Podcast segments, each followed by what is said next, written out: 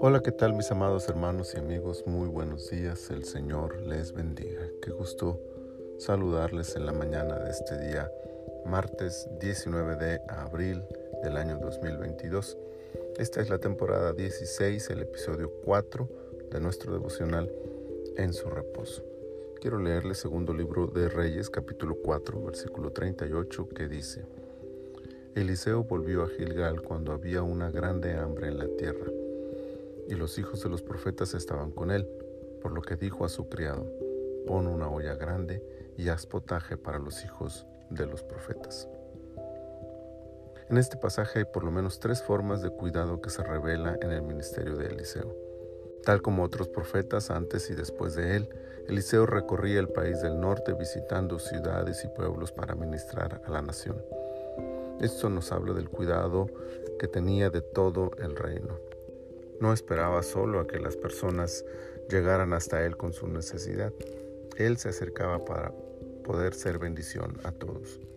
Pero cuando la crisis se presentaba, el profeta rompía su círculo de visitas para presentarse en el lugar de la adversidad.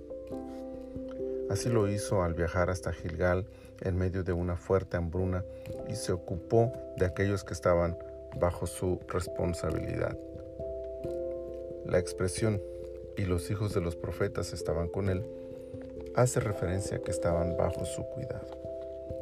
Y es entonces que puede verse de nuevo este cuidado del profeta para quienes se encuentran bajo su cobertura, pues es ese sentido de responsabilidad lo que le lleva a ordenar a su criado que prepare alimentos para todos.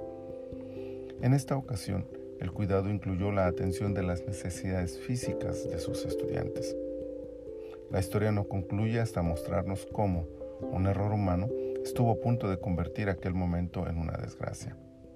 Pero una vez más, el cuidado se hace presente por medio del milagro de la purificación de la comida, evitando así que aquel que cometió el error cargara con el dolor de la muerte de sus compañeros. Así, no solo cuidó de los profetas, sino incluso de corregir el error de una persona.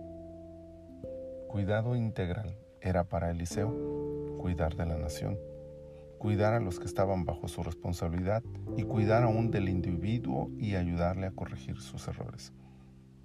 El cuidado integral incluye las necesidades espirituales, físicas y emocionales de las personas.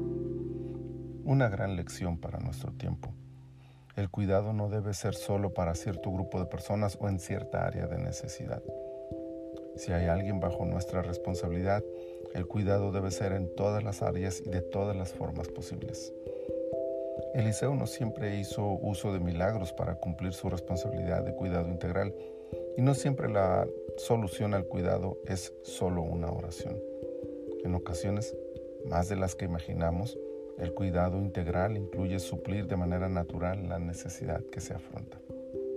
Estar ahí, extender la mano, llevar pan a la mesa, abrigo al desamparado, un abrazo al desconsolado.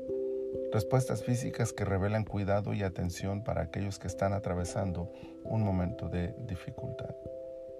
Por supuesto, cuando sea necesario, Dios mismo intervendrá de manera sobrenatural, como en la multiplicación de los panes de la primicia que nos narra el final de esta historia.